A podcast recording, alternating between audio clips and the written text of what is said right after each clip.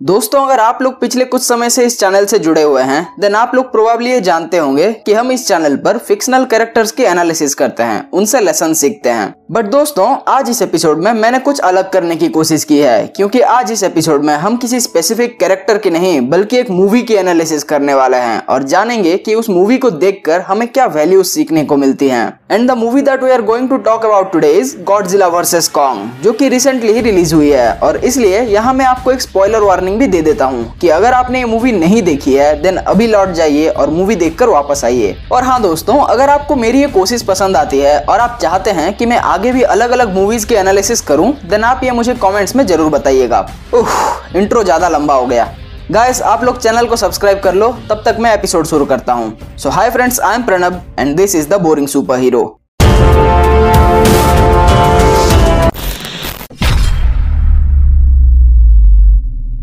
दोस्तों, आगे बढ़ने से पहले मैं एक और बार आपको स्पॉइलर वार्निंग दे देता हूँ कि इस एपिसोड में गॉडजिला वर्सेस कॉन्ग मूवी के बहुत हैवी स्पॉयलर्स हो सकते हैं। So with that being said let's begin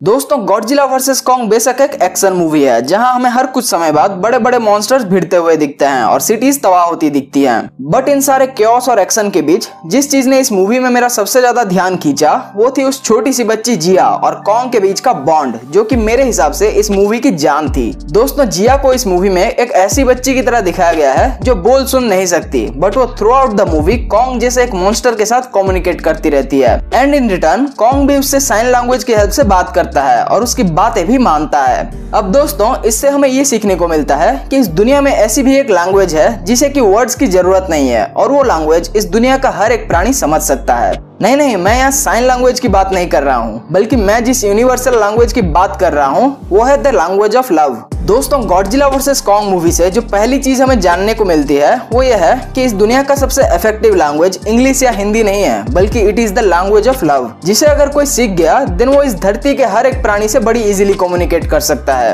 अब दोस्तों, अगर आपको मेरी बात पर यकीन नहीं होता देन जाइए और किसी ऐसे इंसान से पूछिए जिनके पास कोई पेट है। कुत्ता, बिल्ली, बंदर, बकरी, कुछ भी it doesn't matter but the point is जिन लोगों के पास पेट होता है, उन्होंने कभी ना कभी थोड़ा सा ही सही बट इस लैंग्वेज ऑफ़ लव को फील ज़रूर किया होता है।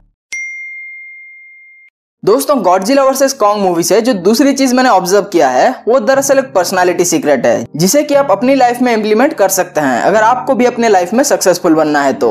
लेट मी एक्सप्लेन दोस्तों, इस बात से तो आप भी सहमत होंगे कि गॉडजिला और कॉन्ग की इस एपिक बैटल का विनर गॉडजिला ही था, क्योंकि मेका गॉडजिला के आने से पहले गॉडजिला ने कॉन्ग को ऑलमोस्ट मार ही डाला था, और उसने कॉन्ग की छाती पर पैर रखकर उसे सॉर्ट ऑफ़ कहा भी था कि हार मान ले कॉन्ग जिसके रिप्लाई में कॉन्ग ने भी उससे कहा था कि ठीक है ठीक है, चिल्ला मत। बट यहाँ मेरा पॉइंट ये नहीं है कि गॉडजिला जीता। But my point here is कि गॉडजिला क्यों जीता? क्योंकि फाइट तो उनकी ऑलमोस्ट बराबरी की ही थी राइट सो फ्रेंड्स उस बैटल में गौरजिला के जीतने का वन एंड ओनली रीजन है फोकस दोस्तों, इस मूवी में हमें दो मेन कैरेक्टर्स की कहानी दिखाई गई है। जहाँ एक तरफ़ हमें यह दिखाया गया है कि पूरी मूवी में कॉन्ग को पता ही नहीं है कि उसे आखिर करना क्या है। वो दूसरों के ऑर्डर्स मान रहा है, पागलों की तरह होलो अर्थ में इधर उधर भाग रहा है। वहीं दूसरी तरफ़, अगर हम गॉडजिला की बात करें तो गॉडजिला मूवी के बिगनिंग से ही फोकस था कि इंसान कुछ तो गड़बड़ कर रहे हैं और उसे उन्हें रोकना है। और इसी वजह से वो फाइट के लिए प्रिपेयर भी था। एंड अल्टीमेटली इसी वजह से कॉन्ग के खिलाफ लड़ाई में उसकी जीत भी हुई।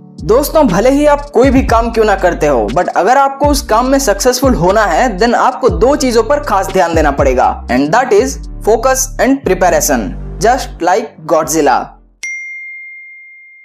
दोस्तों गॉडजिला वर्सेस कॉन्ग मूवी से जो तीसरी चीज़ मैंने ऑब्ज़र्व की है आई एम श्योर कि उस पर आपने ध्यान नहीं दिया होगा and that is throughout the movie Godzilla और कॉन्ग कई बार एक दूसरे से भिड़ते हैं बट कभी भी वो दोनों एक दूसरे की जान लेने की कोशिश नहीं करते हैं। आप खुद सोच कर देखिए। फ़र्स्ट टाइम जब गॉडजिला और कॉन्ग सिप के ऊपर लड़ते हैं, तब गॉडजिला चाहता तो बड़ी इजीली कॉन्ग को मार सकता था। सिमिलरली एक्स मिलने के बाद जब कॉन्ग ने गॉडजिला को हरा दिया, तब वो अगर चाहता तो बड़ी इजीली गॉडजिला को मार सकता था। और फाइनल बैटल में भी जब कॉन्ग अधमरा हो गया था, तब भी अगर गॉडजिला चाहता तो उसे मार सकता था। बट दोनों में से किसी ने भी ऐसा नहीं किया। क्यों?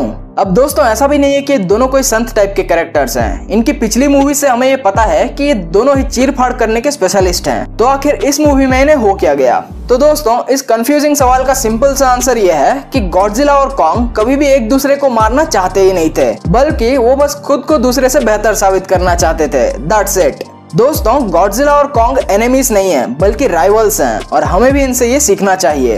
अब दोस्तों, अगर आपको एनिमी और राइवल में डिफरेंस नहीं पता है देन मैं आपको बता दूँ कि जब आप किसी को एनिमी की नज़र से देखते हैं, तब आप हमेशा यही चाहते हैं कि सामने वाले का बुरा हो जाए, वो बर्बाद हो जाए। जबकि जब आप किसी को राइवल की नज़र से देखते हैं देन आप हमेशा खुद को उनसे बेहतर बनाने पर फोकस करते हैं, खुद के सेल्फ इम्प्रूवमेंट पर ध्यान देते हैं। सो फ्रेंड्स लाइफ में हमेशा राइवल्स बनाइए एनिमीज नहीं।